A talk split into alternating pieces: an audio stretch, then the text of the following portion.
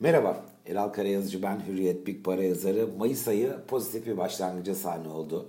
İlk haftanın yurt içi finansal seçeneklerde nasıl bir gerçekleşmeye imza attığına bakarsak, borsada yüzde üç virgül üç kadar, BIST yüz ve BIST otuzun ortalamasını söylüyorum, gram altında yüzde iki virgül dokuz kadar bir yükseliş gördük.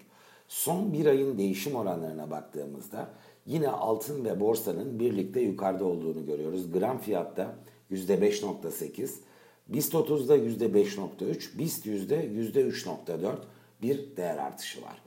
Geçen hafta dolar sevindiren cephede değildi ama büyük bir değer kaybı da görmedik. yüzde sıfır virgül altı kadar bir gerileme gösterdi. Euro ise Türk lirasına karşı çok sınırlı da olsa yüzde sıfır virgül altı değer artışı kaydetti. Neydi ön plana çıkan Mayıs ayında? Bir kere Cuma günü Amerika'da istihdam veri seti açıklandı ve bu çok zayıf bir gerçekleşmeye imza attı.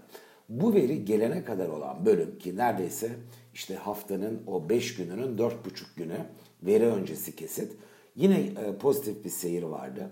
Gelişen ülkelerin daha ön planda olduğu ama büyük de bir makasın olmadığı, gelişmiş ülkelerin de iyi performanslara imza attığı bir seyirle karşılaşmıştık. Amerika'da İstihdam veri setinin çok zayıf bir gerçekleşmeye imza atmasıyla birlikte gelişen ülkeler lehine makasın açıldığını gördük. Peru liderlik etti. Bir günde yüzde dört çok dikkat çekici bir yükselişti. Diğer gelişen ülkeler gayet iyi performanslar ortaya koydular. Türkiye'de M S C I endeksleri üzerinden baktığımızda yine üst sıralarda yer aldı ve pozitif ayrışan kampa imzasını attı. Şimdi buradan dönüp para piyasalarına baktığımız zaman doların dünya genelinde, gelişen ülkelerde özellikle sert değer kayıplarına imza attığı bir parkur oldu bu bizim e, gördüğümüz.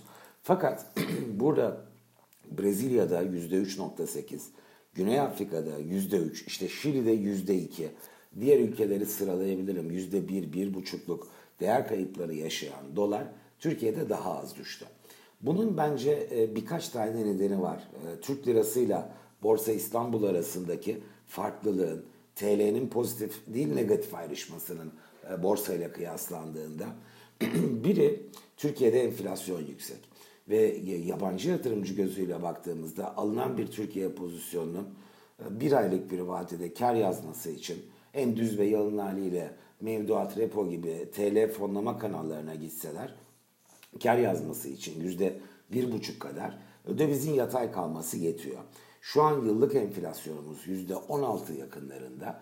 Oysa dünyada ortalama enflasyon yüzde dört. Bu bir kere her ay T L'nin yüzde bir kadar nominal dediğimiz görünen bir negatif ayrışmayı kaydetmesini normalleştiriyor. Orada reel bir ayrışmadan bahsedemeyiz. İkincisi, Türkiye'de yaz aylarında normalde turizmin güçlü bir katkısı olurdu e, döviz arzına. Fakat bu sene belirsizlikler var bu cephede ve bu diğer bir dezavantaj Türk lirası adına. Diğeri de Türkiye'de iki bin yirmi bir yılının ikinci yarısında Merkez Bankası'nın faiz indirim döngüsünü başlatması bekleniyor. Ve burada bir muğlaklık var. Tam olarak hangi ay başlar, hangi hızla gider o belirsizlik de bence Türkiye hisse senetlerine ve belki Türk tahvillerine de yatırım yapan yabancı yatırımcıların T L riski almadan bunu yapmayı tercih etmesine neden oluyor. En azından dikkate değer bir bölümünün. Bu elbette bir tahmin. Elimde herhangi bir resmi data yok. Nasıl oluyor diyeceksiniz. T L'ye geçmeden nasıl hisse senedi alabilir? En yalın hali şu. Geliyor, elindeki dövizi satıyor spot piyasada. Yerel paraya geçiyor. Türk varlarını satın alıyor. Ama sonra uzun vadeli olarak veya swap yaparak döviz tarafında alıcı da oluyor. Spotta satıp, vadeli de alıp netinde aslında döviz piyasasında bir şey yapmamış oluyor. Böylece de kendini kur riskinden korumuş oluyor. İşte bütün bunlarda normalde alıştığımız borsa yükselirken dövizin düştüğü seyir yerine borsa yükselirken dövizin yatay kaldığı bir tabelayı beraberinde getiriyor.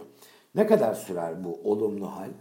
Ben Mayıs sonuna kadar yurt dışında pozitif havanın devam etme ihtimalini daha yüksek buluyorum. Fakat mutlaka ara negatif akımlar, geri çekilmeler olacaktır. Bunlar kaçınılmaz. Fakat kalıcı bir bozulma güç. Peki FED bu zayıf istihdam verisi Amerikan Merkez Bankası'nın on altı Haziran tarihinde iki gün süreli on beş on altı Haziran ben varlık alımlarını azaltacağım demesine sebep olacak mı? Bence sebep olma ihtimali yüksek. Fakat çok güvercin piyasaların e, ne sempatik bir F E D bu. Oo, bu varlık alımları çok uzun süre devam eder. İşte çok düşük faiz çok uzun süre devam eder diye düşüneceği bir tonlamada da olacağını düşünmüyorum. on altı Haziran günü geldiğinde elbette öğreneceğiz. Ama ben daha dengeli bir F E D olacağını düşünüyorum.